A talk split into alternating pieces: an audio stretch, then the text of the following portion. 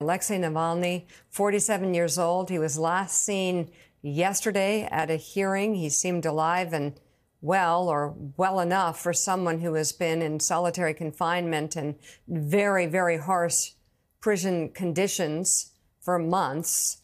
Um, this is a man who has been fighting Putin with his heart and soul and every inch of himself uh, for for decades, and has been poisoned was in a coma and could have left and could have lived a good life elsewhere, but after recovering, went back to Russia and went straight to prison, who felt he could move the meter on the world stage from prison better than anywhere else. And in death, the question will be will, will West, will the West respond appropriately to Putin's evil, especially given the war in Ukraine?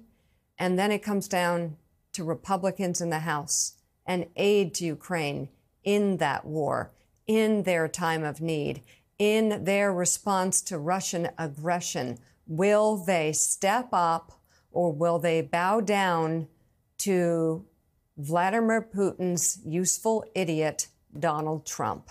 That's the question in the wake of the death of Alexei Navalny. Welcome back to the Professor Penn podcast. This is David Penn. It's episode number 95, Second Hand Jerk Offs. Very glad you're with me tonight. Uh, this is the 22nd of February, 2024. We got a lot of new people. I'm, I'm very active now on X, and uh, I'm learning a lot. And I'm inviting people to come. We're going to get people that are new, uh, we're a respectful community. We want to communicate with each other, listen to each other. Uh, I'm really about a politics that is not bound by the scam of red team, blue team. These people have been scamming me my whole life with this political theater, and I'm not interested in their theater. I'm interested in the outcome of the actual legislation. And the outcome is $34 trillion of debt, an open wound of a border, in an endless war. I really don't care to assign a blame because red blue is an energy system like a yin yang symbol. These two groups are working in harmony with each other while they're opposed to each other. You take a look at that um, uh, yin yang philosophy. It really applies so critically well here. It's the tension of opposites in harmony and one thing turns into its opposite. And boy, am I seeing that in my lifetime. Because, you know, I was involved in the 1960s as a very young teenager uh, because my parents were leaders of the anti war movement here in Minnesota. So I was at the protests, involved, sitting in the room with the leaders of the anti war movement in Minnesota and nationally, like Eugene McCarthy. I mean, these were people that were in my world. And these people were anti war, anti military industrial complex. We let off here with um, Morning Joe. That's Mika Brzezinski. That's Zygmunt Brzezinski, the Dark Sith Lord's daughter. Uh, Mika is, you know, saying that Navalny passed and, uh, you know, with the West, which she means the United States, as we're going to see later, because, you know, who's paying the bills is making the rules, and that on this military thing is we the people. She's saying that the United States, in response to this Navalny thing, needs to do the right thing and fund the war effort in the Ukraine. And of course, um, it's these uh, terrible Republicans in the House that are not funding the war. So the uh, the issue is, if we're going to honor Navalny we're going to fund the war, and it's the Republicans who are the stooges or the puppets or the agents of Putin. That's the implication. And it's all over the internet. I mean, I'm I'm in social media and the the implication is constantly being put forth that the nationalists here in the United States or the people that are concerned about the well-being of American citizens are actually agents of Putin. It's it's a fantastic psychological operation meant to do one thing to discredit nationalism here in the United States, or in other words, anti globalism. Even calling it nationalism is not correct. It's anti globalism, anti military industrial complex, anti war. It's being branded that if you're anti war, you're a stooge of Putin. And that's just really, it's dumb. Now, if we fall into it, if we allow ourselves to be branded, which I know when I listen to it, I go, whoa, I'm being branded a traitor. That's kind of painful. I don't like that. I have to think through and say, am I really, really pro Putin? And I'm going to say very directly, I'm anti Putin. And I have, unlike most of these talking people, now, Mika has, you know, some bona fides in this area. Her father was born in Poland. She's from the region. She has an opinion based on the Polish history with the Russians. It's not a happy history because the Germans and the Russians partitioned Poland in 1939, and the Russians took half of Poland. They had a little pact with the uh, Nazis called the Ribbentrop Agreement, and they, uh, you know, they just took the Polish people apart. And then after the war, you know, the Russians took the whole country and was part of the Soviet Union. And, you know, the Poles don't like the Russians for that reason, and that makes perfectly good sense to me. The Russians don't like the Poles for their own reasons, which Putin tried to lay out in his recent interview with Tucker Carlson, which was again widely derided, even though it was another view of history from a different street corner. And if you're new on the Professor Penn podcast, we really want to look at history, or I, I don't want to say we because that's a bit of a cognitive distortion. I personally like to look at events from many different angles to try to discern the truth because history is always written by the victor. And the victor has their own narrative. They have a, a goal in how they write the history. So we sit here in the United States of America in 2024. Uh, this is a country that was participating in the destruction of fascism, the great victory over the Germans and the Italians and the Japanese in 1945, and that ushered in the post World War II Democrat liberal order, and all of our history is written from that perspective. Well, that's the new order. That's the new world order. And what is the new world order built upon? It's built upon the ashes of the old world order, which we, the people, know almost nothing about. It would mean that we would have to study European history going back thousands of years to understand how these conflicts and these hatreds developed and how these different groups of people were separated and then there was wars for reunification. We got to understand this stuff. And, we, and when I understand it, here's what jumps to my mind. You know, the, the people that are globalists are not going to like this. This has no benefit to my family.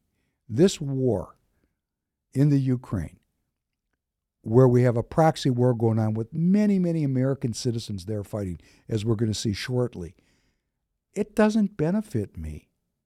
Who benefits from this war? And who are the secondhand jerk offs that are so supportive and so uh, creative in developing the conditions where the, the headspace, the information space, is so pressuring of the American people and of the American Congress to fund this war. Why are we always funding wars? I had an interaction with a, a person on X, and they they took issue with me about globalism. They said globalism is intended to keep the peace, and it's done a great job. And that's that person's perspective from their street corner. Hey, from my street corner, we've been at war my entire life, or we've been funding wars or insurrections my entire life. And I'm thinking to myself, what kind of deal is this where the post World War II Democrat liberal order is continuously at war? I don't get it. I don't get it. I don't like it. I think it's somewhat of a scam. I view it as colonialism 2.0, a rebranded colonialism. And why do I say that? Because we believe we're better than other people. We Americans believe that our style of governance, our everything, who we are is better than everybody else. And our secondhand jerk offs that lead the country, that get graduated from the Dirty Dozen, the Harvards, the Yales, the Princetons, the Columbias, the University of Chicago's, These people, they think they're better than everybody else. So we really haven't gotten by this um, human frailty of creating hierarchies where one race is superior and another is inferior. We've rebranded it, and that's a problem for me. That I just I know that we're going to continue, as Bob Marley sang of Haile Selassie's great uh, presentation of the United Nations, as long as one race or one group holds themselves superior and another group inferior, everywhere is war. And that's where we've got right now. We've got wars all over the world, almost as if the post World War II Democrat liberal order treats war the way our states treat cigarettes. They don't eliminate cigarettes, they regulate them and tax them and control them and make money off of them. And that's why people are starting to wake up and see that war is a racket. And boy, if you're watching Morning Joe, if you just take the time to watch these people, their heads are blown off their shoulders because their narrative is unwinding. It's just unwinding. It's all the podcasters, it's all the people that are waking up to the military industrial complex is robbing us. And what it does with our money is kill people and then rob us again. It's a it's a you know wash, rinse, repeat, and we're going to talk about that tonight. So I'm I'm very happy you're here. If you're new, uh, you know people, you're not a professor. Oh, you know what? Screw off. It's an it's a stage name. I'm educated. The people that stay with this podcast know it's fairly intense and it's you know I, I take a very serious effort to look at the issues that underlie where we're at, what's happened historically and philosophically and religiously, so that we know how we got here. Because if I don't know how I got where I am, how am I going to get out of this mess? How are we going to get out of this mess? And it is a mess. And uh, for those of you are that that are new, you know, we pray here, and the praying, you know, it's good for us, even if we don't believe in God, because being thankful and grateful brings about a very positive biophysiological outcome in, in our bodies, in the cells of our bodies. And I need to pray. Now, I am a believer but it's just good to be thankful. Blessed are you, God and King of all worlds. Thank you for creating the light and the dark. Blessed are you, God and King of all worlds. Thank you for creating me in your image. Blessed are you, God and King of all worlds. Thank you for making me an American. Blessed are you, God and King of all worlds. Thank you for making me free. Blessed are you, God and King of all worlds. Thank you for healing the blind. Blessed are you, God and King of all worlds. Thank you for feeding the people. Blessed are you, God and King of all worlds. Thank you for releasing the bound. Blessed are you, God and King of all worlds. Thank you for raising up the downtrodden. Blessed are you, God and King of all worlds. Thank you for creating the heavens and earth. Blessed are you, God and King of all worlds. Thank you for providing for all my needs. Blessed are you, God and King of all worlds. Thank you for directing my path. Blessed are you, God and King of all worlds. Thank you for our American courage. Blessed are you, God and King of all worlds. Thank you for crowning America with glory. Blessed are you, God and King of all worlds. Thank you for restoring strength to the weary. Blessed are you, God and King of all worlds. Thank you for sending your only begotten Son to die on the cross that I might be saved. Forgive me, Father, for I have sinned. Pardon me, my King, for I have wilfully transgressed. For you pardon and forgive. Blessed are you, God, and King of all worlds, who is gracious and ever willing to forgive. And I believe that I have received health for all my flesh. For those of us that are struggling with physical issues, I believe that I've received health for all my flesh. I believe that I've received health for all my flesh. You know, uh, it can't hurt us to believe that we're going to be healthy. Uh, if people are going to take great issue with um, being hopeful and uh, being uh, of good cheer, I don't know what to say. You know, I'm on X and it is so negative. and people are so mean to each other, and the influencers are so clearly on someone's payroll to sow, sow seeds of division. I really want to try to stay away from that as much as I can here on the Professor Penn podcast. We're a political action community. I want to thank Free People Radio for giving us the forum to do these podcasts together. I want to thank you for joining. This is the search for truth.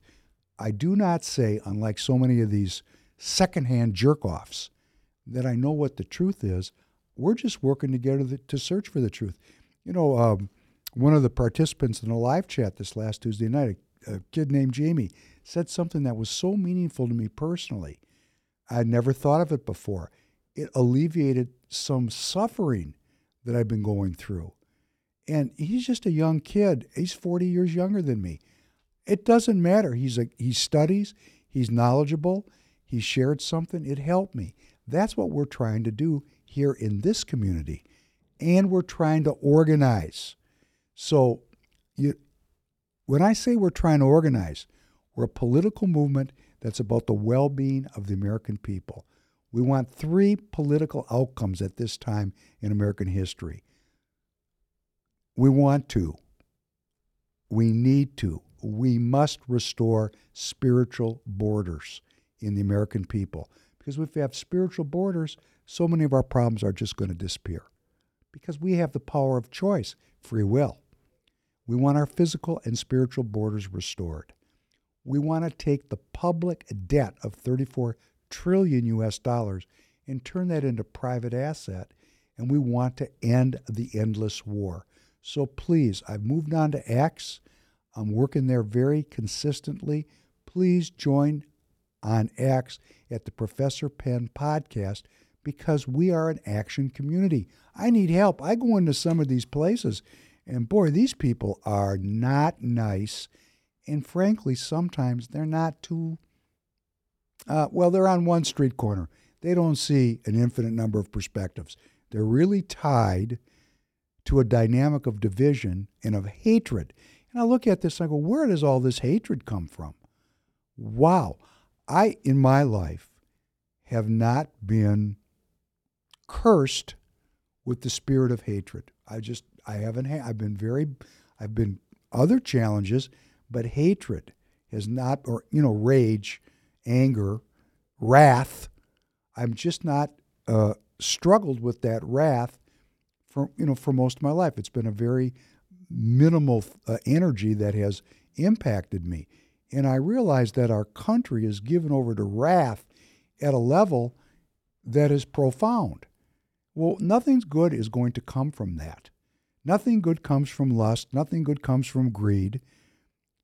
And speaking of greed, speaking of greed, could you please play number two? For all these all these rich people that are bitching about how he's a socialist, and I heard another story about it last night.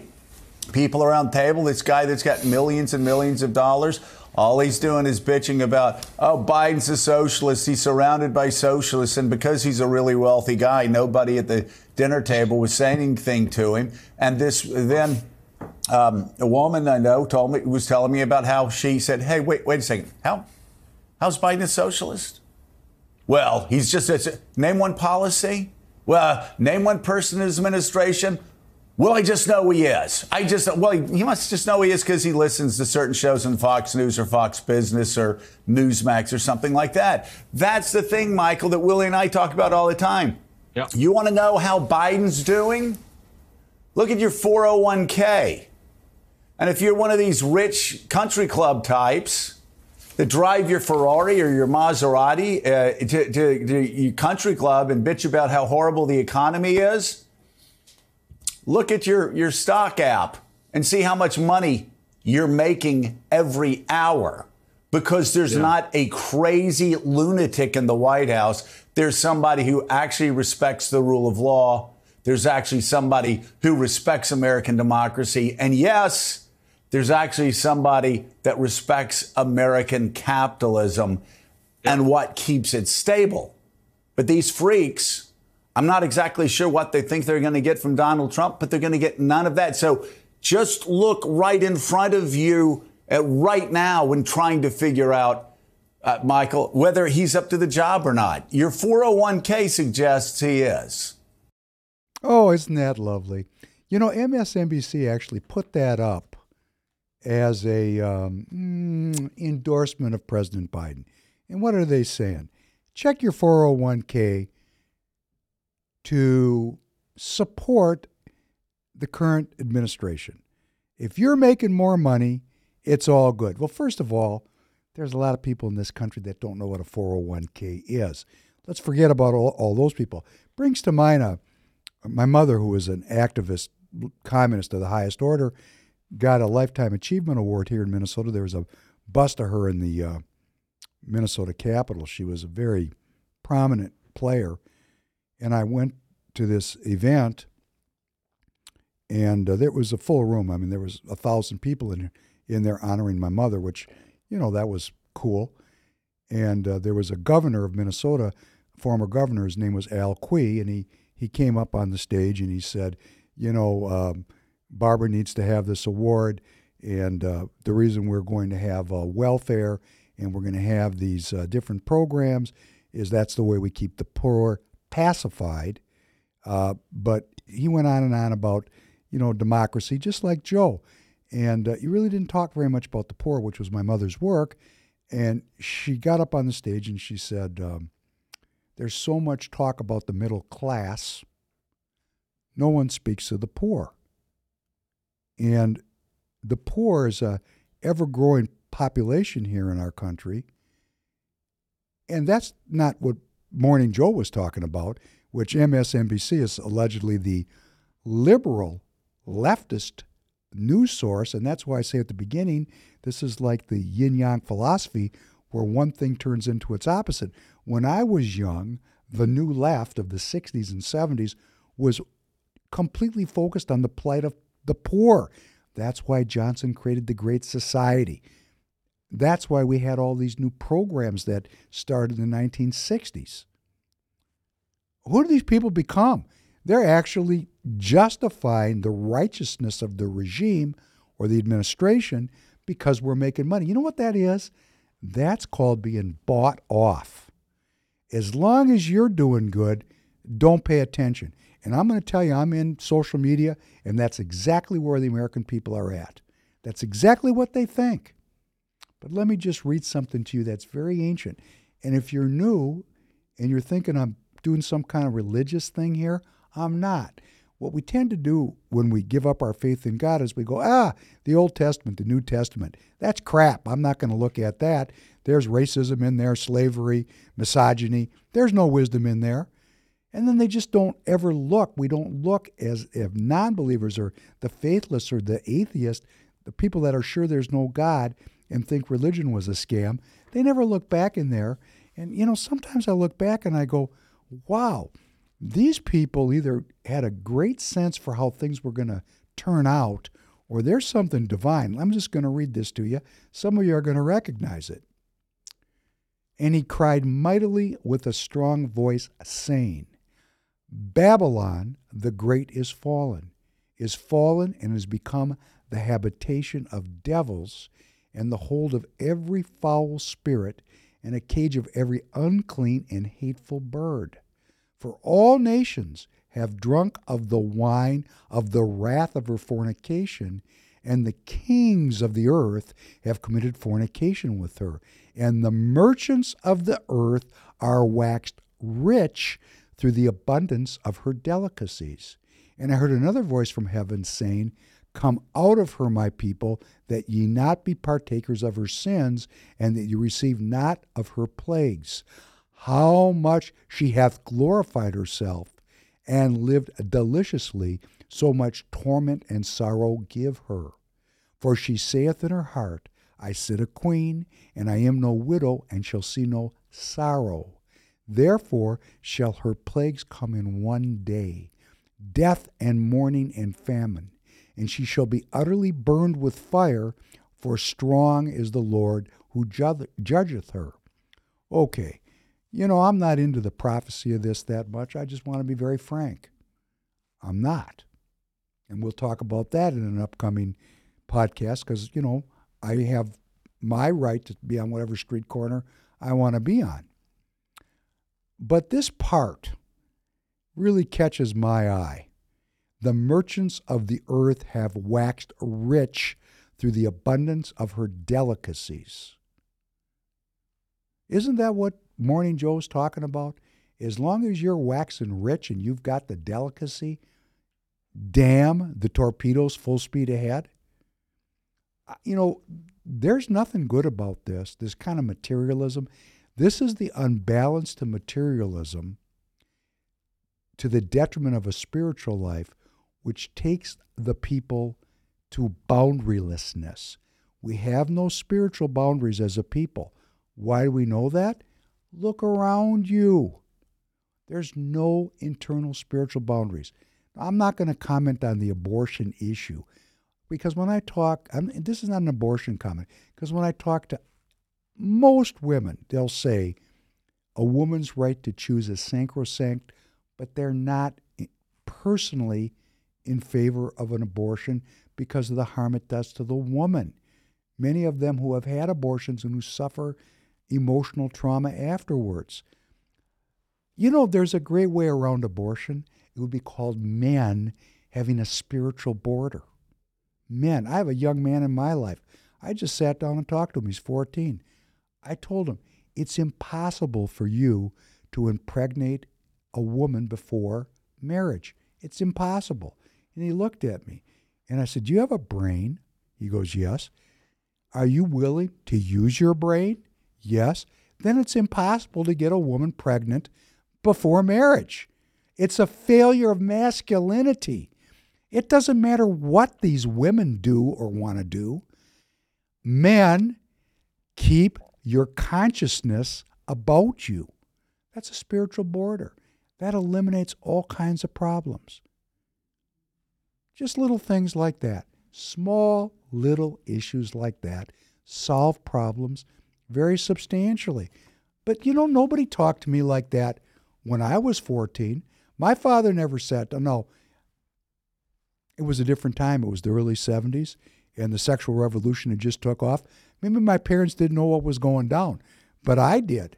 And it's worse now today than it was when I was a kid. So, men, men, be men. Be men. Have discipline and spiritual boundaries. That's not denial. That's being a man. Be a man. I think we even had a podcast. The title of the thing was Be a Man. Well, let me tell you, we have to pay for things here. This is Free People Radio. If you're new, every podcast has to make money. This is not free doing this kind of high quality work. This is a studio, this is a digital audio uh, production environment. It costs money. We have to do some things to defray the cost. We're not trying to get rich. We don't want to go broke.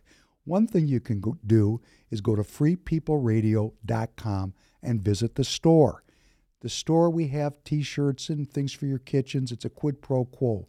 You send us money, we send you something you can use. You've got to buy a t shirt.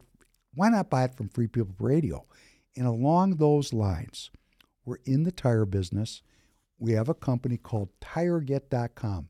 That's T I R E G E T.com. So let me make a little sausage for you, and this is going to show up over media. TireGet.com. TireGet.com. We're an online e commerce retail store. We have everything you need for tires for every vehicle that you own. It's really cool. We've got all the major brands, we've got private label tires, they're all priced right. We do your service. That's right. You go to the site, T I R E G E T.com, and we help you with your tire. We got great customer service, and we do your service right by your house. No extra charge. Just two minutes from your house. Your tires that you buy will be sitting there waiting for you when you make an appointment at the appointed time. It's spring. Spring is about to come upon us. This is the time people get out and start to drive about. You're going to need new tires. Check your tires. If you can look at that tread and it makes you nervous that it's low, come to TireGet.com. We'll take care of your tire needs. It'll be great, and you might get to talk to Professor Penn. All right, there's the sausage making. It wasn't my best effort. That's because we had a long day today. I was in the studio at 7 o'clock, and here it is at 5, and we're still cranking away. So I'm going to do the best I can. I think if I just give over and let myself get fired up, it's going to get better and better. And what could make it better than the news that matters? Here's something that'll fire you up, fire me up, and it's going to blow your mind. Could you please play number three? Take a look at this American citizen and what she's up to. Play it a couple of times. Let it sink in. Becca, in general, in general, the situation's really difficult. It's hard for our guys. They're tired. Um, everything is just kind of coming in nonstop. Um, Becca. In general, This in is a general, the beautiful young really American. difficult. It's hard for our guys. They're tired. She's a medic, Um, everything is just kind of coming in nonstop. and she's in the Ukraine. Um, One more time. it's Becca. In general, in general, the situation's really difficult. It's hard for our guys. They're tired. Um, everything is just kind of coming in nonstop. Um. That's good. Thank you.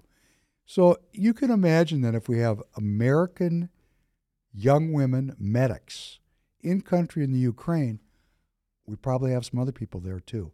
In other words, we have a contractor army, off the books army. We, the people, don't know anything about these individuals. I know many of them because they're my friends. Uh, they're over there. They get paid a lot of money. They're on the payroll. The CIA funds this stuff. It's funded off the books. Uh, you, you can take a look at like an appropriation. It'll say for the State Department for unspecified costs, fifty million dollars, fifty billion dollars. The who knows what the number is? It's every bill has got some line item. State Department, you know, undetailed funding, seventeen billion. This is where it's going to fund these wars and to pay for American ex-military that have graduated. You know that we we the people paid for their military education. You know they went up, they started, they went up, and maybe they were in for 20 years, and they were good at their work, and they decided to do it for I don't know 400 grand a year. This is really highly paid work. A lot of people do it, and there's a lot of Americans there. So when we think about Putin, the vile one, the evil one, what does he see from his street corner? He sees American weapons wielded by American citizens killing Russians. Not a very friendly way to interact with a nuclear superpower. In fact, when I was younger, such things were impossible.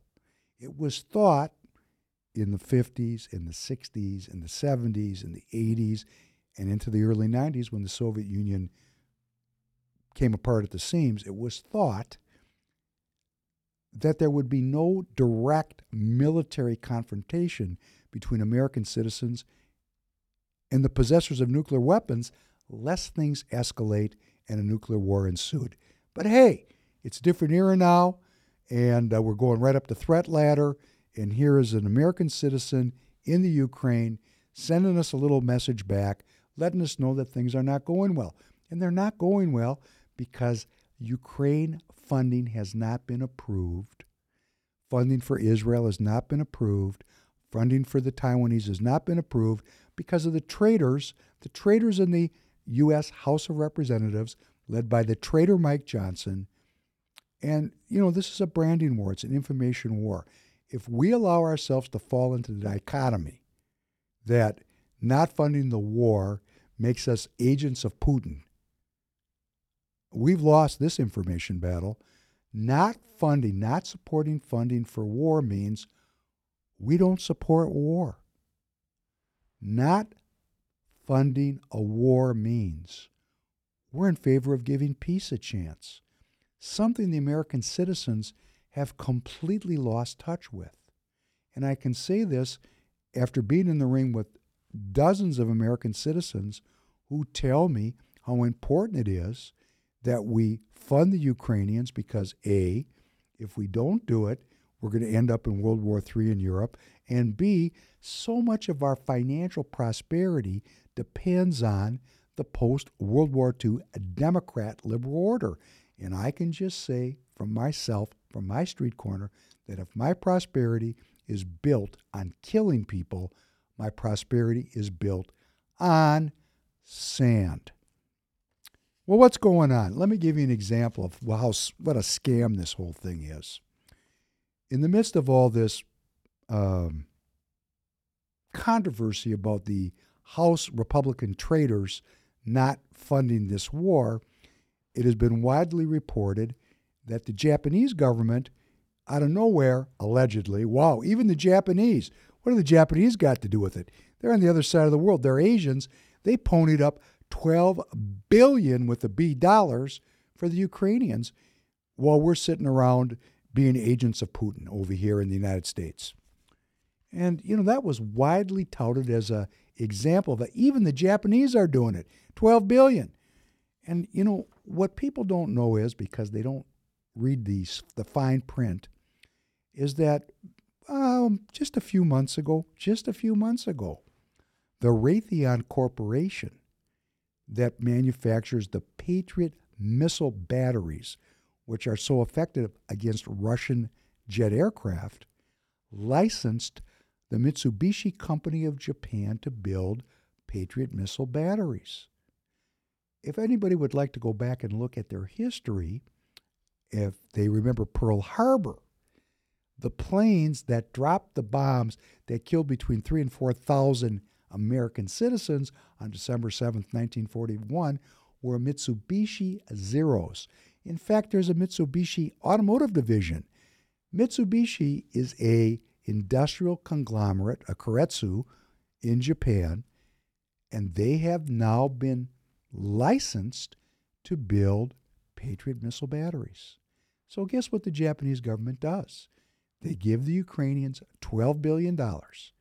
The Ukrainians give the money right back to Mitsubishi of Japan, which makes a 40 or 50% profit, which they whack up with Raytheon. Could be a 100% profit. I don't know. I am not a merchant of death. I don't know. Could be 200%. I have no idea what they're making.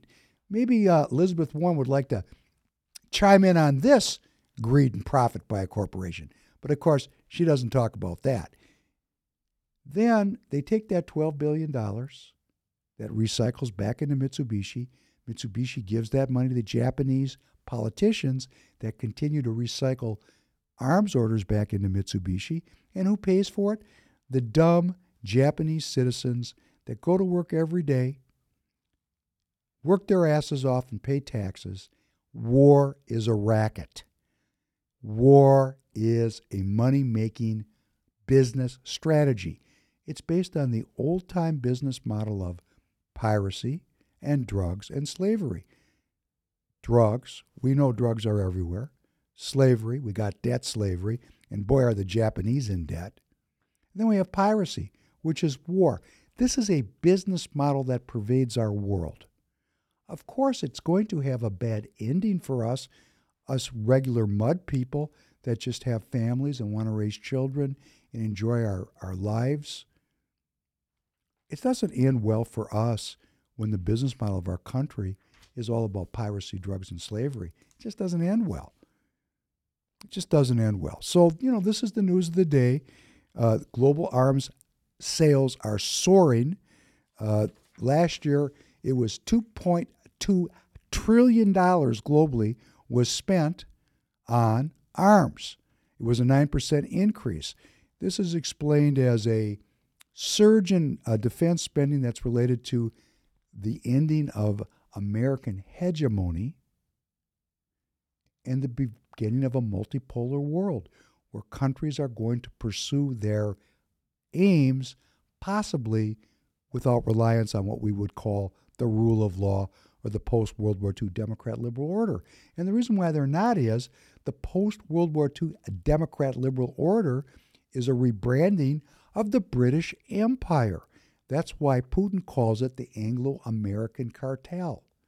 We are the muscle, the bouncer defending the last vestiges of the British Empire. Why do we know it? Look at Ukraine. Look up its history. Don't take it from me. Do your own homework. I always say this you got to do your own homework. Just go to Wikipedia and read the history of war in the Ukraine, and you're going to see that the British started attacking there in when? 1805. Go take a look at the Middle East. Look at the British and the French and the Italians and the Germans. Look what they did to the Middle East. It's a post colonial nightmare. You know, I've got friends, and we're going to talk, Ty. We're going to get to you tonight, Ty, because I listen to my my viewers and I, I understand what they want me to talk about, and I'm not afraid to go there. Look at Israel. Israel is a creation of the British crown. Now, the Jews were happy to take the assignment, but it was the Balfour Declaration and the British Empire's desire to control, to use the Jews to control the Suez Canal and the oil resources by scrambling the region and making everybody hate each other. You know, when you're hating everybody, and that's what I say about Acts, we're so busy hating each other, we don't realize we're getting played. The very people that turn the Middle East into a quagmire of subgroups that hate each other and kill each other are turning America into a quagmire of subgroups that hate each other. And we're going to talk about that tonight. That is the number one sickness. And we've been made sick. We've been made sick so that we can't organize our communities to throw off this horrific business model of piracy and drugs and slavery which was the British model that we rebelled against when we declared our independence in 1776. The founders of this country said, We don't want to live in this business model. We don't want to do it. We don't want to do it. We don't want slavery and drugs and piracy. We want a new Jerusalem that's based on a spiritual idea of self governance. We don't want a purely material world, which is all about one race is superior and another is inferior. Now, I know we had slavery at the beginning of the country. We couldn't, as the American people, completely extricate ourselves from a business model that had pervaded our thinking because guess what? It's 2024 and it's dominating our thinking still to this day. But we got to first wake up to what we're doing. And what we're doing is we've built our house on sand and the sand is debt slavery, a sick society that is dependent on drugs of all kinds, and piracy. It's war. War, war in the east, war in the west, war up north, and war down south. And when you take a look at who spends the money on weapons, you know, they talk about this, and there's a lot of hubbub about this in terms of Trump saying that every NATO country needs to spend at least 2% of their GDP, gross domestic product, on their military defense. You take a look at it. The United States is spending 3.49%. And if you listen to General Jack Keane, who's General Jack Keane, who's one of the greatest arms salesmen in the history of arms selling, you can see him on Fox News, where Nikki Haley hangs out. He would like this to go to 6%. But at 3.49%, we're spending about $900 billion a year. And you take a look at all these countries, and the next one, guess who's next? The United Kingdom. They spend 2.07% of their GDP on arms sales. But what they're spending is like, oh, I don't know, $100 billion because their GDP is so small compared to the United States GDP. And then you go through the whole list, and very few countries are over the 2% threshold that they've committed to to be NATO members. And who are the countries that are over the 2% threshold? Well, it's all the countries that have the, are very scared about what's happening in the Ukraine. Let me give you an example. Poland. Poland's at 3.9%, even more than the United States, because guess what? The Poles know that they're down there in the Ukraine creating a lot of havoc. We got, oh, Greece Greece is very afraid of Turkey. These two people have been fighting each other. The Greeks and the Turks have been at it since, oh, I don't know, uh, you know, a long time. There's a great movie about it Troy, Helen of Troy. These two groups, the Greeks and the Turks, have been at it since before Christ made corporal. Here's another group, the Finns. Oh, the Finns. They fought two wars with the Russians recently. Recently.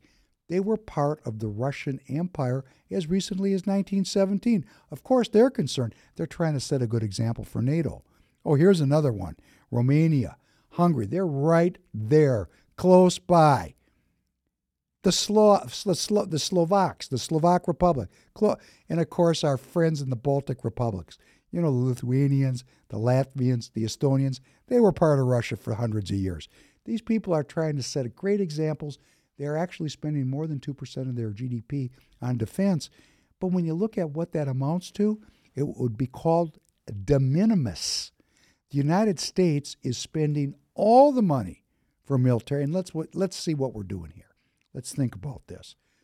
Every year we deficit deficit spend a uh, trillion and a half, two trillion. You know, I'm on X, and these people are saying Biden's great at cutting deficit.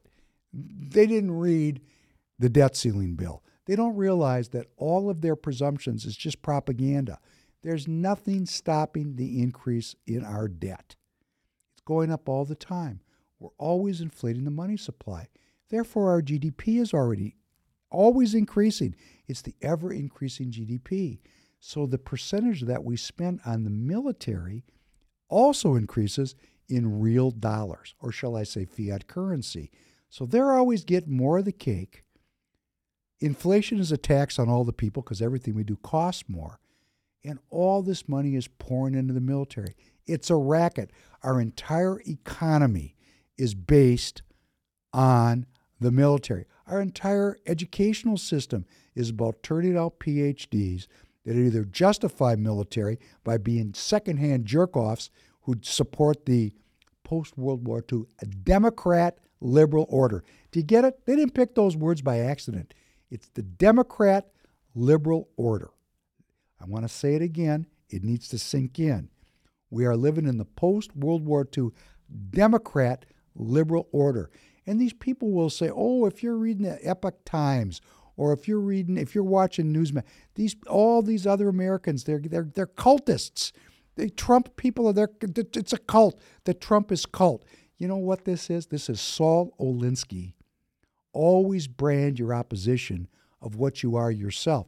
People are so bought into this Democrat liberal order, they don't realize they're cultists because their attachment to it does not allow for any rational discernment or investigation. We're about the search for truth. I said to someone on X today globalism is not the problem. It's the people without spiritual borders who are running globalism as a racket to take total control of the entire planet using all kinds of long cons, the core of which is this military scam. The whole thing is about an endless war. You want to know how to end an endless war? Quit funding it. Quit funding it. You know, if the Ukrainians and the Russians have no funding for war, Let's say we could defund the Russians at the same time. They might still kill each other with sticks and stones. It's a lot less killing. What we have today is the same organization of human hatred that existed in the Stone Age. The difference is, in the Stone Age, they threw rocks at each other, and now we have ICBMs tipped with nuclear weapons. It's the same idea. Technology has improved. And I've played many times on this podcast the Dark Lord Herman Kahn in 1957, broadcasting from the Hudson Institute, a CIA funded think tank, where he laid out the entire security state we're living in. They had a vision for it in 1960, and they funded scientific research for the last 50, 60 years to create the kind of hell we're living in today. That's just what it is. And there's always another weapons sale since I saw you last. The Biden administration approved a $23 billion, that's with a B, sale of F 16 jets to the Turks, who just recently, just recently under the Trump administration, barely escaped sanctions. Fact, there was some sanctions, but they weren't serious sanctions for buying Russian anti missile, anti aircraft defense systems, the SAMs. That was a no no. But the Turks said, hey, the price was right. If we're going to buy Patriots, We want a license like the Japanese have to manufacture them in Turkey. And for whatever reason, the powers that be said, you cannot have a license. We are not transferring our technology to you, Turkey. So the Turks went out and did business with the Russians, and there was a big brouhaha about that. In fact, they were cut off the list of the folks that got the F 35s. They don't get the really good stuff. They got the second-hand F 16s, but it's good enough for killing people that are driving around in Mitsubishi you know, pickups with 50 cals on the back. It's good enough for that area where they're killing Kurds every day. And while all this is going on, our debt is, you know, the debt increase is accelerating. The Treasury Department just reported a $532 billion deficit in just the first four months of fiscal 2024, up 72 billion from the same period last year. The CBO is projecting, projecting a deficit of at least 1.58 trillion this year. Thank you, Tom Emmer. Thank you, Kevin McCarthy, and thank you, Joe Biden, for signing the legislation which made the American people think it was the greatest cut in American history, when in fact it was a scam and the debt's just going up like crazy. Because they want it to go up, because when the debt goes up and they put more money in the economy, everyone's 401k continues to increase. That allows Morning Joe to get on television and say, Oh, haven't we given you enough money? Aren't you bought off enough to support this death and destruction that has become America, the purveyors of the post World War II Democrat liberal order, which is a rebranding of colonialism, of slavery, drugs, and piracy? That's all it is. But we have to have the discernment, the guts, the courage, the fortitude to do the research for ourselves. Because if we listen to the secondhand jerk offs, we're never going to get to it. And we're going to get to these jerk offs with all of this debt, the Fed has to keep up appearances, raises the interest rates because the inflation is raging out of control. So now we have layoffs, but not the kind of layoffs one would expect. It's the kind of layoffs that are associated with increasing technology, artificial intelligence. Many, many companies, it's the record that many companies are now talking about what they call investments in new technologies or what they call investing in operational efficiency, which is going to lead to the job loss for millions. And who's making out on this? Companies like NVIDIA that make advanced chips. And look up who owns NVIDIA. Well, that'd be BlackRock and State Street, all of our great hedge funds, which we have our 401ks in. So you're investing, if you're one of these 401k holders, in the loss of jobs for your fellow citizens putting them on universal basic income, and creating a permanent underclass because you believe you're smart. You believe you won the game. You think because you have some savings, you won. That's what you think. That's what you think. Go ahead and believe it as long as you can. And when the thing collapses and they take every dollar away from you, and you're just as poor as those poor inner city people that you make fun of, you'll realize that they were the beta test, and you, sir, are the victim. You, ma'am, are the victim. All you people that believe in this scam, this long con, you are going to be at the end holding the bag. My opinion, I'm entitled to it. And we're going to go through it podcast after podcast with evidence. Put your questions in the live chat. I'll answer your questions. I'm going to get to Ty's question very shortly. We are community, we communicate with each other. I will try to do my research. When I'm wrong, I will admit it. I have no problem saying I'm wrong. I'm wrong all the time. I don't get my personal strength from being right. I get my strength for searching for truth. And I gain my salvation by believing in God. And boy, there's going to be have some people that are going to need to believe in God because I'm going to leave the news that matters with this. Commercial real estate is a $3 trillion asset class in this country. That'd be the United States of America.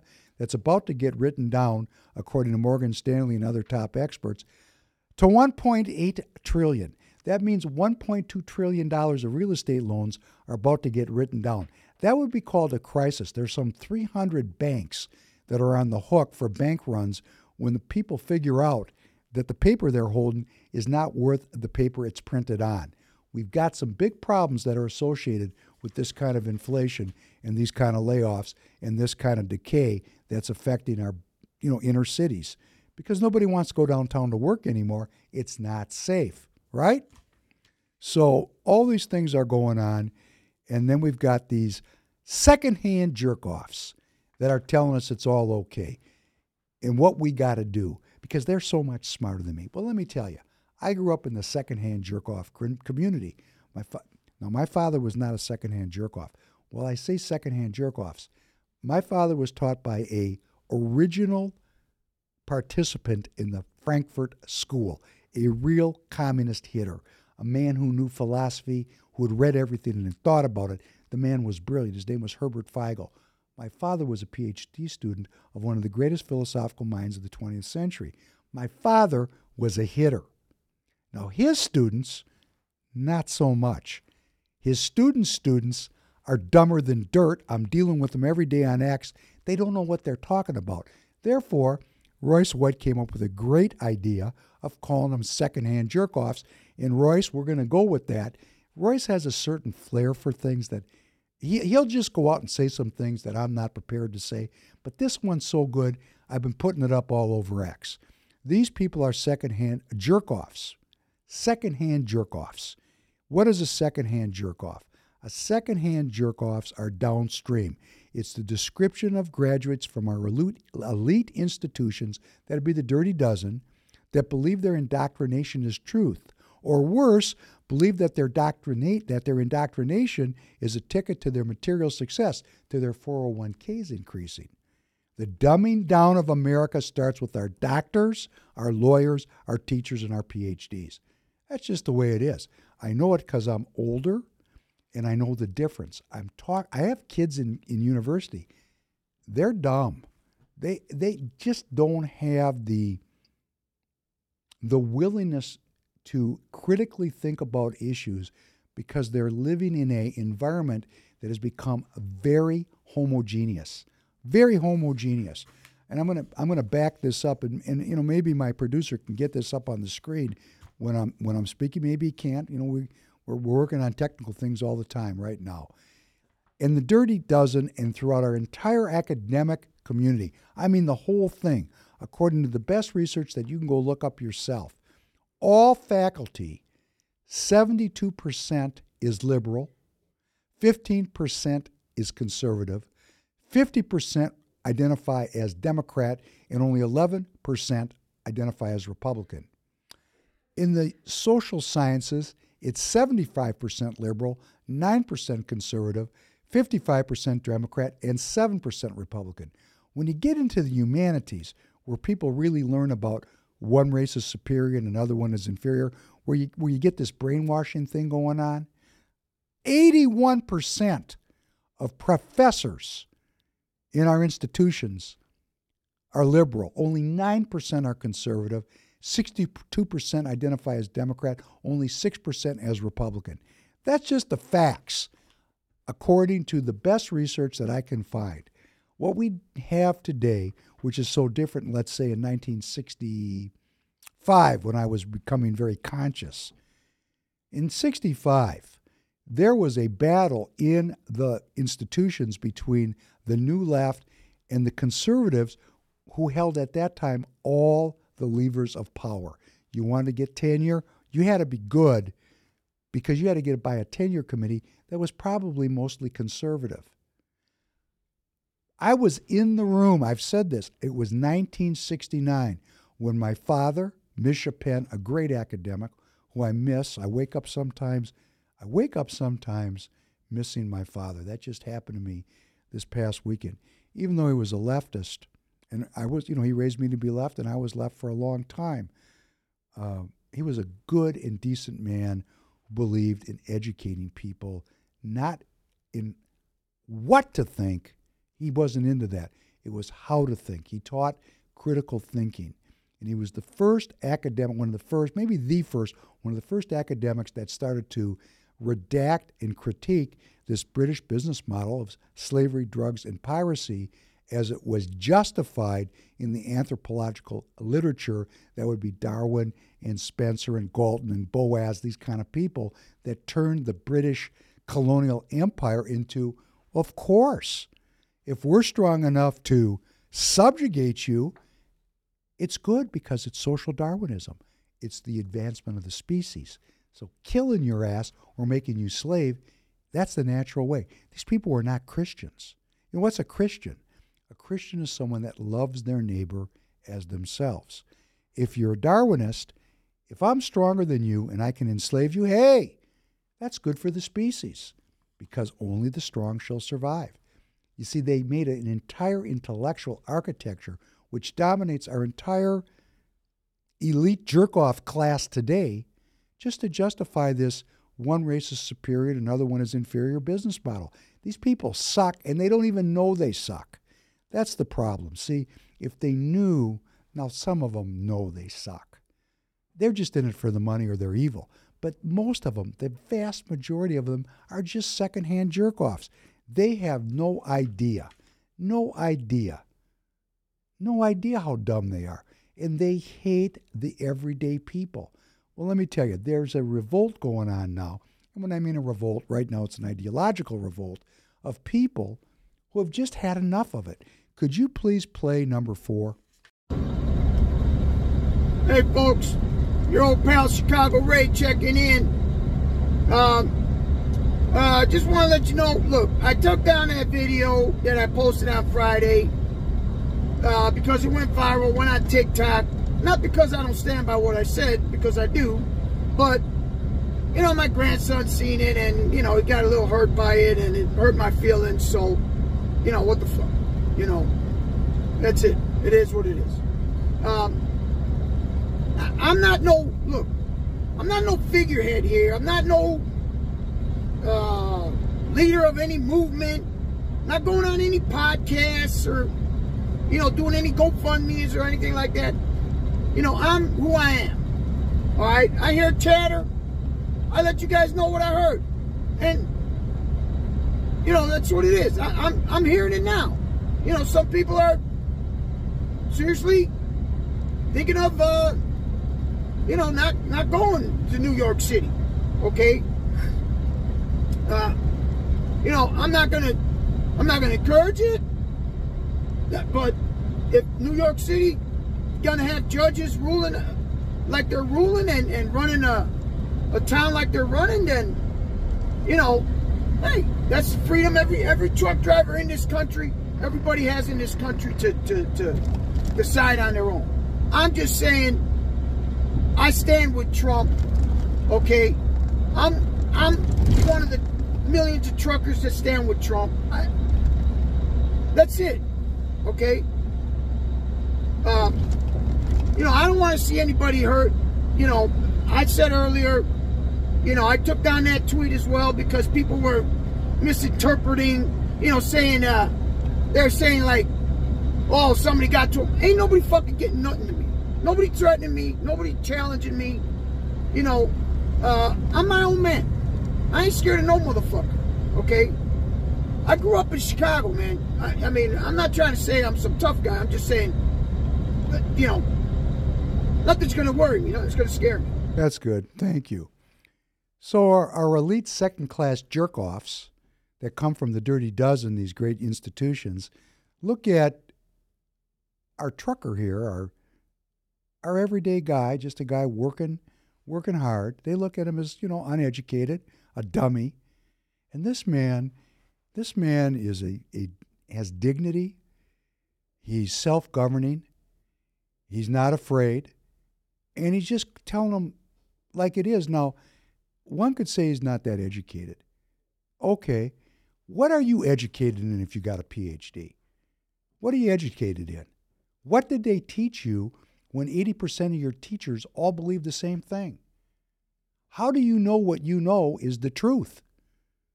Are you searching for truth or are you sure you know the truth? Because you sons of bitches that are sure you know what the truth is, you're the problem. Science is always changing and evolving. The nature of science is inquiry and continuously questioning every paradigm Where's the questioning of the post World War II Democrat liberal order? Where's the questioning of debt slavery when we have a $34 trillion debt? Where's the questioning of a society where people are raised and become sick by definition, almost every single person? What, what that's just the way we're supposed to be? We're supposed to be sick? What is that all about? And slave slavery and drugs and now piracy, a continuous war that goes back in my mind when I look at it to 1913. This country has been at almost continuous war since 1913. Go look up what happened in 1913. Why should I tell you? You got to do your own research. But people are waking up. And I want to say to this trucker Ray, I salute you. This is an act of civil disobedience. Now, there is a lot of controversy whether this is really going to be a protest, if there's really going to be a boycott. I have no idea how it's going to turn out. And, you know, I'm going to just say this because I'm in the tire business, I know an awful lot about trucking. I'm going to tell you what pisses off the globalists more than anything else any weakness in their plan. They identify the weakness and then they go to eliminate it. One of their greatest weaknesses is the independent trucker who they rely upon to move goods through the supply chain. These people are powerful. If the truckers all sit down, everybody's going to get hungry really quick. Well, not everybody. That'd be a cognitive distortion. It's everybody that's got to go on down to the grocery store to buy food. The farmers are fine, of course. If you have stored food in your basement in a bucket, you're fine. But if you're going down to the grocery store every couple of days to buy food and these truckers sit on their hands, you're going to get hungry really quick. And I think this issue about this case with uh, Trump in New York for these truckers, and if you're listening to me and you're a trucker, I really don't think this is the issue. I think the issue is automation, which we talked about video. The fastest growing operational efficiency is artificial intelligence this machine, the globalist machine, has every intent of sitting you people down permanently and put you on basic income with automated trucks. That's a reason right there to quit driving, to bring the society to its knees and negotiate a contract which maintains your freedom, your independence, and your income for generations to come. Not every scientific invention is good for people a case could be made that none of them are. But I'm not going there because I like science. I was on an airplane over the weekend. I drove here in a car. I'm going to eat a nice meal cooked on a gas stove. I'm not anti science. I'm anti science used as a weapon against people for profit. Science for profit at the expense of human dignity and human well being is an affront to my spiritual border. So, for you truckers that are listening, let's think about automation and let's think about getting a contract which preserves your way of life for generations to come. Could you please play number five so we can talk about how perverse things really are? This is going to be interesting to some of you. Ty, we're going to be on your dime here now for the rest of the podcast. Same people who own the labels own the prisons. Literally the same people? Literally the same people who own the labels own private prisons. The records that come out are really geared to push people towards that prison industry. But they didn't make you write those lyrics. It's not about making somebody write the lyrics. It's about being there as guardrails to make sure certain songs make it through and certain songs don't. Some records are made by committee, you, meaning record company guys sit around and tell the artists, this is hot, say that, do this. We're gonna have this guy write the lyrics. We're gonna have that. You have, you know, the record company pushing the narrative. You know, some social engineering going on here to make sure those prisons stay full. Well, that's that's nice, isn't it? That's uh, for those of you who don't know and I'm sure there's many of you don't, that is the famous Ice Cube, who came into prominence a long time ago with NWA. This guy is a really great artist. He's uh, one of the owners of the Big Three, which is a three on three professional basketball league which my associate, Mr. Royce White, is a star in. Great basketball. I've been around Cube. He's cool, and he's got the balls to say something, which brings up some issues. Who are these record owners, and why are they encouraging a kind of art which encourages young urban men, black men, to kill each other? That's what I did. I understand Ice Cube correctly. My producer's shaking his head right. Yes, yes, I did. He, I thought he, I thought, I thought I heard him say that the music, the music of the community, encourages violence, and the very same people that own the record companies own the private prisons where the people go after they commit these violent acts. And you know, Ty's question is, who are these people? Well, let's first talk about how this all came up. CNN Health published a uh, chart this past week, which really brought forth a lot of comment, most of which was racist in the extreme. And when I say racist, I mean racist in the extreme. About annual firearm homicide deaths among men per 100,000 people per year by race and by state. So it had all these states, and for example, Missouri, 2.77 white males died for every 100,000 of, of white males, and 59.42 black males per 100,000. Black males died. I mean, this is a, a, a, tremendous difference in the homicide rates in these communities. Overall, in the United States, the difference is uh, 2.1 white males die per 100,000 citizens, and 29.12 black males die per 100,000 citizens. Per 100,000 citizens. So there's great differences in uh, homicide rates by race, which is a tremendous social program, which, of course, the racists online attributed to some kind of a racial issue. And what Ice Cube was saying was that the art that was being, quote unquote, art that was being uh, disseminated into these communities because art is disseminated. It's a product. It has to be distributed. Just like Trucker Ray bringing the food, somebody's dis- disseminating this art into this community. And Ice Cube is saying that it is intentionally created by the record label owners to create violence. And I wrote back on X, and boy, did people threaten my life. What a statistic. Let us consider what happens when people are stripped of their spiritual borders by enslavers, made dependent by enslavers, and then made vulnerable in their communities by those same enslavers. And imagine a country without what? Without enslavers. In other words, without the business model of debt slavery and drugs and piracy. If we remove that business model and really replaced it with a business model that was strictly dedicated to the well being of every American citizen. Well, there would be some losers in that. And who would the losers be? Well, the losers would be these record label owners that own these private prisons. And Ty's question was, who was these people? Who are these people? And he's baiting me, so I want to jump right into it. Because Ty, I am not afraid. I love you, brother. My producer's laughing at me because I think he knows where I'm going with this. What is the Jewish identity? That's what we're talking about here. And I get a lot of feedback. Professor Penn, you don't talk about it yourself. I talk about this all the time, okay? All the time. People don't hear me.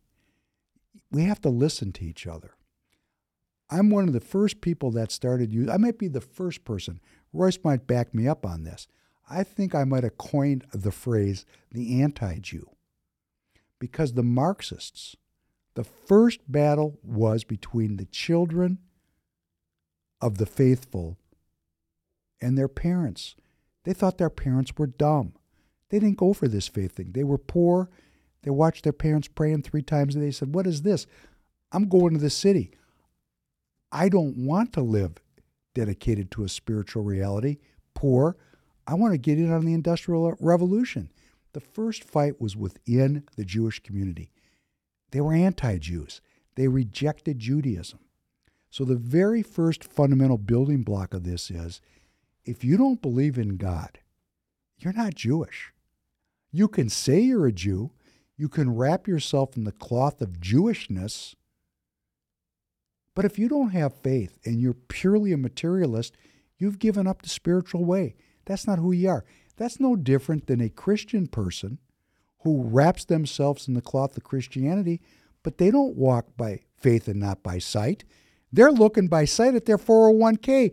And there's Morning Joe encouraging every American citizen to validate and evaluate the success of the Biden administration by how much money they have, as if that has something to do with their well being. And of course it does, because every scam has an element of truth. We remember the three emptying factors from, you know, Chinese medical philosophy. Having nothing is an emptying factor that leads to death. Having nothing causes continuous concern, which leads to death. Having nothing and having continuous concern leads to disease, which leads to death. So there is some truth that having some material necessity is a building block to a healthy life. But when all of your focus becomes material and you have no spiritual center, no spiritual border from which you act, you're no longer Jewish, you're no longer Christian, you're no longer Muslim, you're no longer a person of any spiritual borders. And what happened in the Jewish community, let me just read this to you. This is going to take some time. We're going to go back to the way back. Because what I'm going to share with you is this problem in the Jewish community has existed since Moses took the people out of Egypt. If you want to believe in the allegory of the Bible or you want to believe it word for word, I'm going to leave that up to you. I know that when I go to the Passover Seder and I read these stories, for me, it's like I'm there. It creates a timelessness for me. So I'm going to read a story, and we're going to see that this faithlessness, this rejection of God within the nation of Israel, within Judaism, goes back to Sinai. This is in Numbers. Korah, the son of a Levi, and certain Reubenites, Dathan and Abiram, sons of Eliab and a son of Peleth, became insolent. They were insolent or arrogant.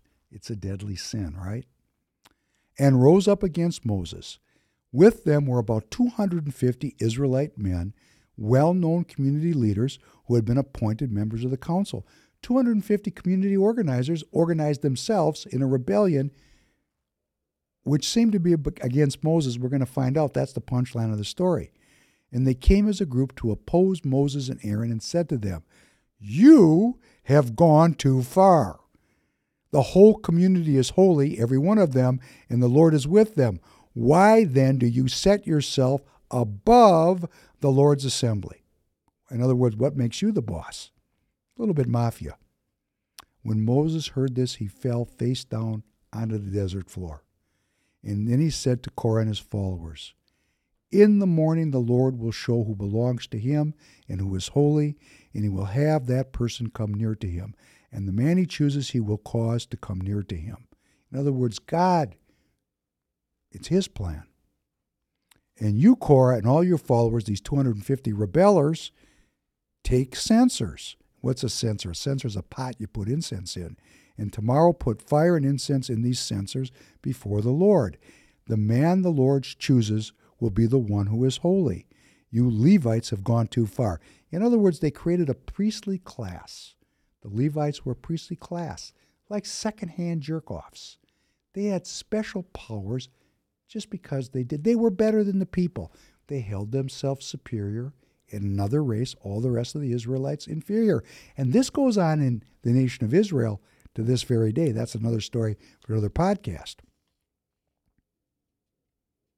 Moses said, You listen isn't it enough for you that the God of Israel has separated you from the rest of the community and brought you near to him to do the work of the Lord and to stand before the community and minister to them? Isn't that enough?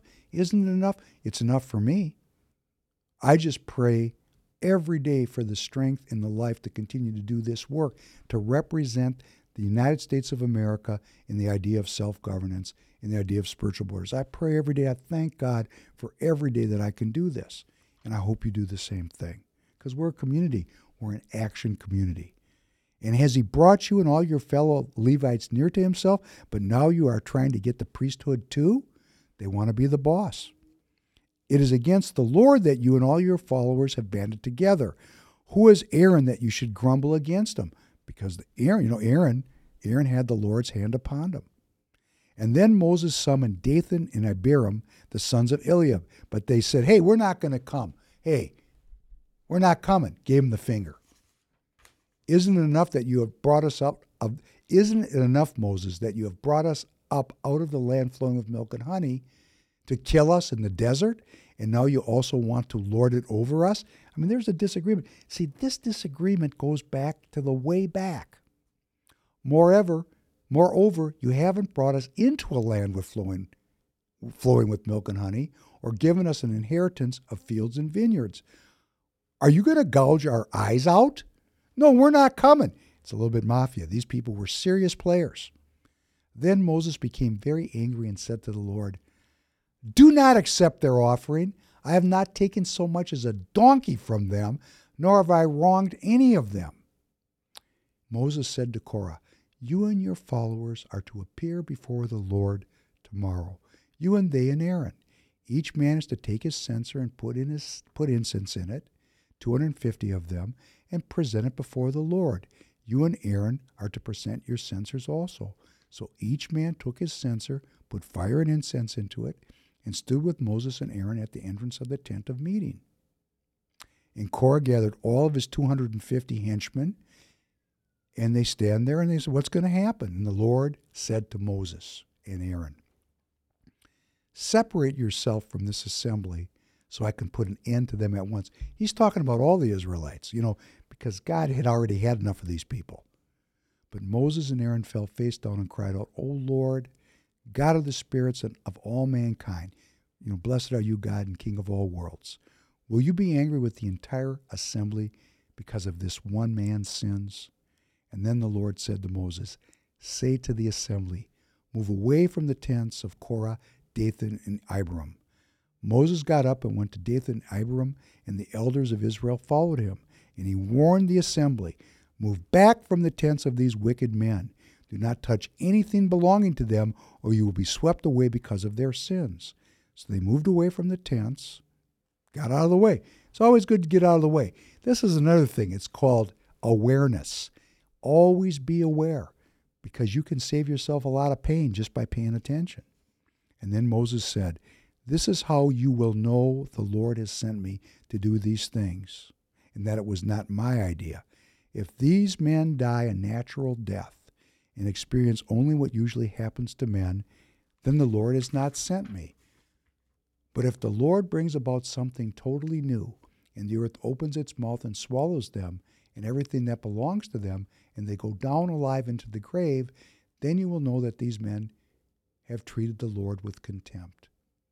And as soon as he finished saying this, the ground under them split apart, and the earth opened its mouth and swallowed them and their household and all of Korah's men and all their possessions. They went down alive into the grave, and everything they owned. The earth closed over them, and they perished and were gone from the community. You know, this is just baked into who I am. I've been reading this story since I've been, I don't know, four or five years old. And so I knew in my in my blood, in my soul, in the in the cells of my brain, that if I was arrogant to the Lord,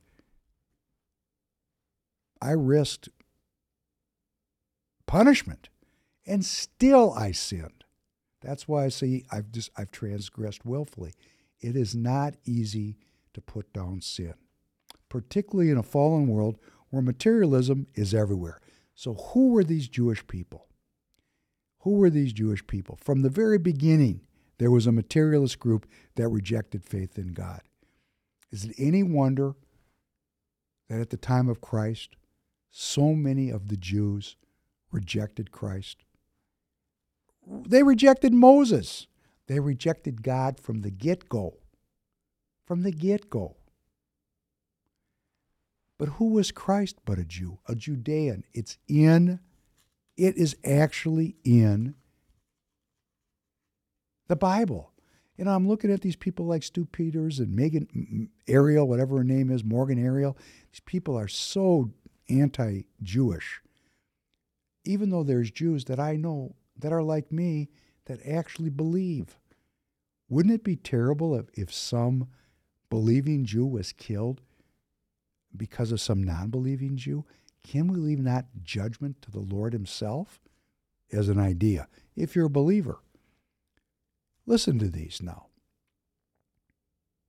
Christ is a Jew, for it is evident that the Lord arose from Judah. That's Hebrews 7:14. In Revelation 5:5, one of the 24 elders called Jesus the lion of the tribe of Judah. Long before his birth, it was prophesied that Shiloh, the Messiah, the Prince of Peace, would come from the tribe of Judah. Genesis 49:10. In his conversation with the woman at the well, Jesus says, "You Samaritans worship what you do not know.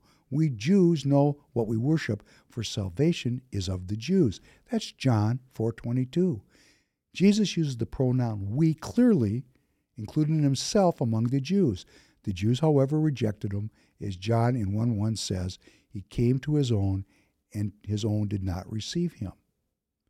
So, right in our Bible, if we're Bible believing, which if we're not, why, why the heck are we even talking about this? We're Darwinists. We had a, a disagreement, and I'm, I'm watching in this uh, conversation that, you know, the Jews of Judah, the Jews, they weren't really the, the nation of Israel. This is all crap. All these people came out of Egypt. They split into two kingdoms. They still believed in the one true God, or they rejected the one true God based on this history that goes back to Sinai. Many of the people that were there, that were Jews, quote unquote, became the first Christians and followed Christ and spread the good word throughout the world. Who after was who after all was Paul? Who was Peter? All these people were Jewish. They all came out of the Old Testament tradition where Christ said, I didn't come up to overthrow the law, I came to fulfill it. So, what happened? Well, we got these non believing Jews. And in the diaspora, you know, after the nations of Israel and Judah were destroyed and the, the Jews were pushed out of Israel and went on their merry band journey throughout northern North Africa and the Middle East, and then finally up into Europe through Khazaria, which is another story for another day. But this Khazarian Jew thing is another scam because you know it's called intermarriage, and people have the faith and they have the history. If it's in their blood, if it's in their ideas, it's not just blood. It's do you accept the tradition? But these people went up into Europe. This is where this anti Semitism thing really got strong because the Jewish people lived in the Arab countries for hundreds of years peacefully until the formation of the State of Israel. These people that were not believing, not believing, they were still children of the Jewish tradition. They still had a great emphasis on learning because we're people of the book, so to speak. They have the powers of creativity because we are made in the image and likeness of God. So we're creative and we're learned. And you can take the Bible out of it and make it about physics, and you're going to excel. It's not that Jewish people are smarter or better. There's a high cultural value in education, just like in the Chinese community. There's a high cultural value in and on education. It's cultural, it's culture bound. And the Jewish people that rejected Judaism and poverty, because if you believe in God, after all, you really don't want a lot of money, it gets in the way. That's how I live my life. I know that comes as a surprise to some of you, but, um, you know, I live my life very humbly, and I am humble because I want to be. I don't think about making money. I think about my relationship with God. That's what's important to me. But I got kids, some of them don't believe in God. This goes on perpetually, generation after generation. I have two of my five children were educated at one of the Dirty Dozen schools. It's painful for me. And they are leftists and they are not believers. I sent them there believers. They just didn't come out that way because they were brainwashed into the cult of the post World War II Democrat liberal order, which is based on Darwinism and science, and they just said, ah, I'm going to leave that walk by faith and not by sight stuff for dummies like you, Dad. Okay, that's okay. You're entitled. It's a free country. You can go over there and do that. But the Jews that did that, who now were the anti Jews because they'd rejected their tradition, they were empowered with a great ability to learn and to create.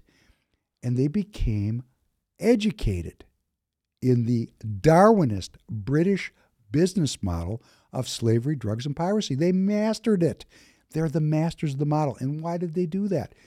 Because they were rejecting they were rejecting the religious tradition of the old order. They wanted to overturn the old order because they viewed it as being very unfair to the poor people. Because remember, the old order was kings and queens, and everybody else was a serf.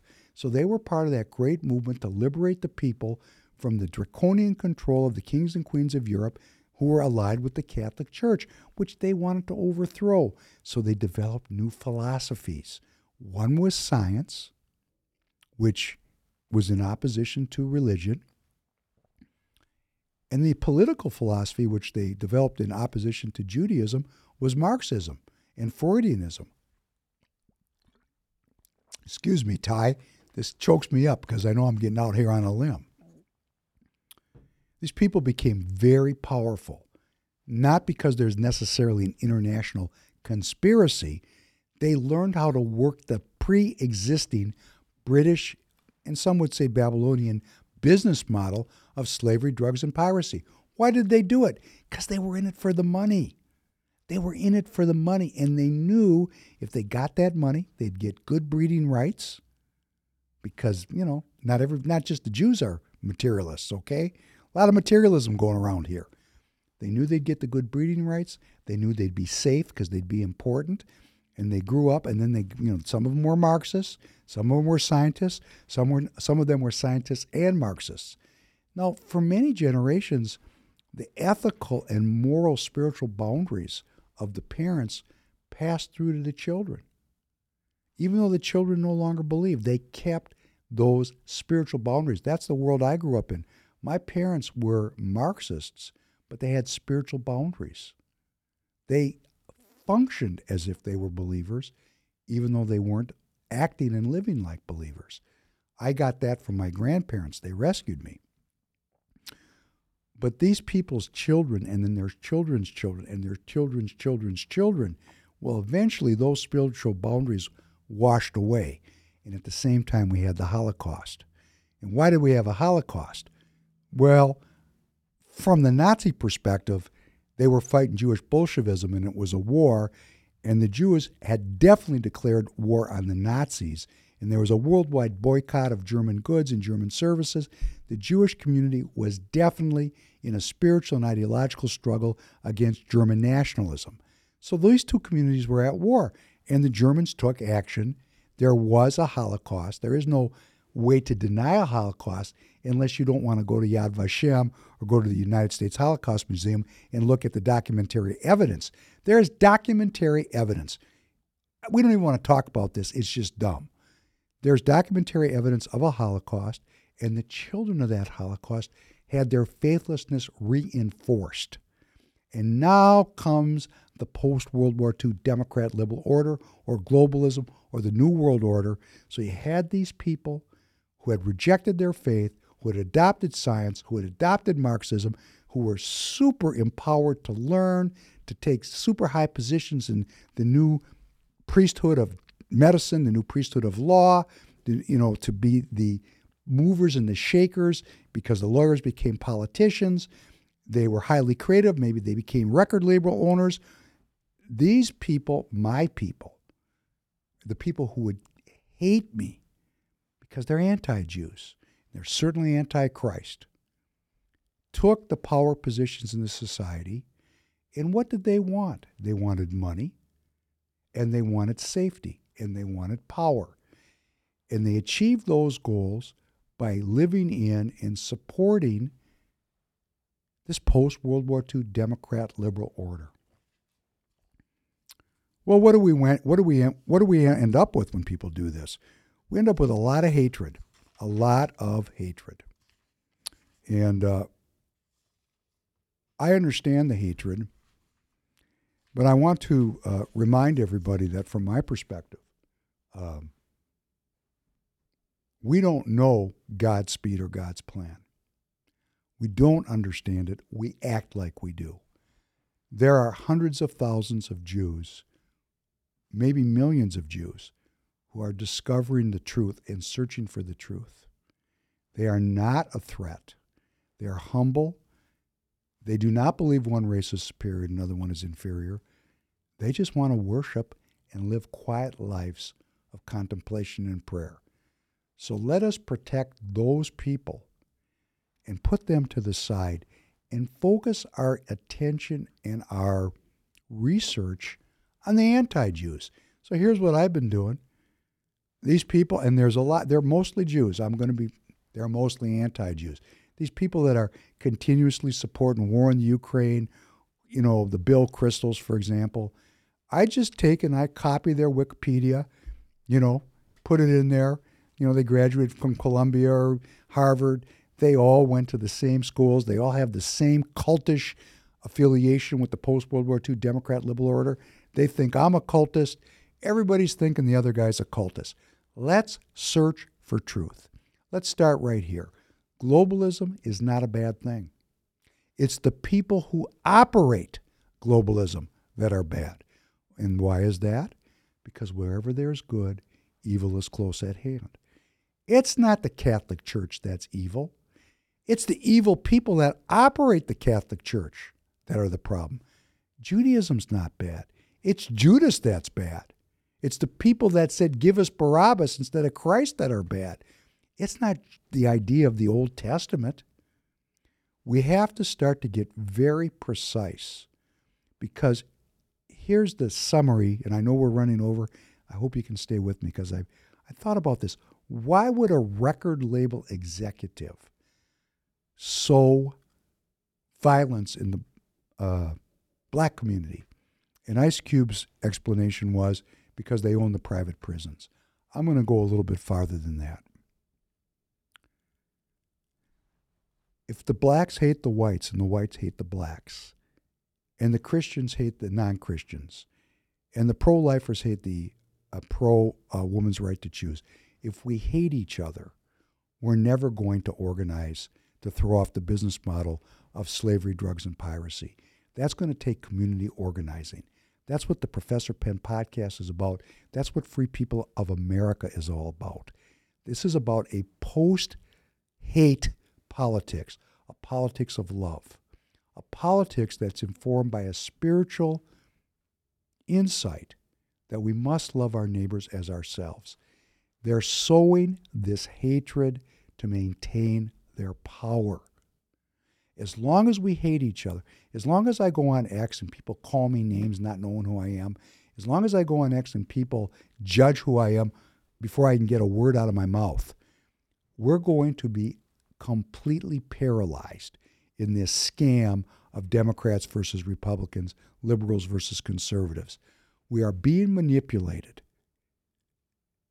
No different than the British anthropologists that came with the British military, turned the Shias against the Sunnis, all these different tribes against each other, and then plunked the Jews down in the middle of it so they could get the oil out for pennies on the dollar and control the Suez Canal.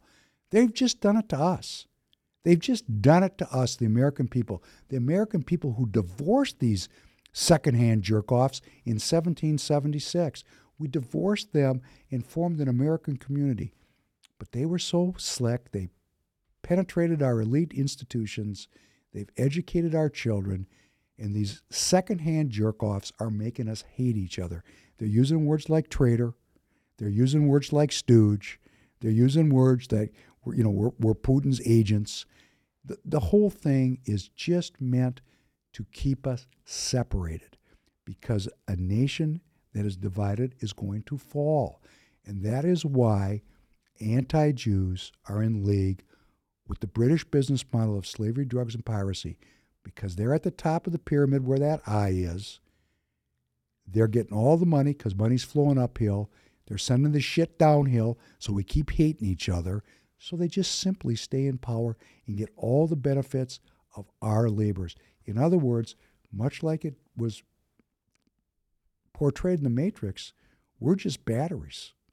We're just copper tops. We're just working our ass off so that they can fund these wars and continue to be parasites upon the people. So, Ty, and for all the other people that have asked me this question, I believe in God. Christ has revealed himself to me. I want to live a life trying to put sin under my own foot. I'm concerned about the log in my own eye. I don't want to criticize any other individual people unless they attack me. I want a path of peace.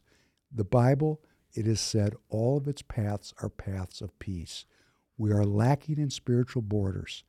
When we restore our own, I don't mean in some kind of great political movement, I mean on an individual basis. If each one of us would dedicate ourselves to learning about and restoring our own spiritual borders and putting our own sins underfoot so that the seals are reset, the problems in this country would substantially disappear overnight. So, this is about the well being of the American people. Well being comes first and foremost from having spiritual borders. Self governance is about developing and maintaining internal spiritual borders. That is why the evil ones separated church and state so that we took our attention off of self governance and transferred our attention to the state being our masters instead of us being masters of our own destinies. And on that note, I want to go out with a song. Now, we never know when we put these up if YouTube's going to let me do it. We're going to go out with a song uh, called Slave Driver by Bob Marley because it summarizes so many of these issues. Bob Marley was a prophet.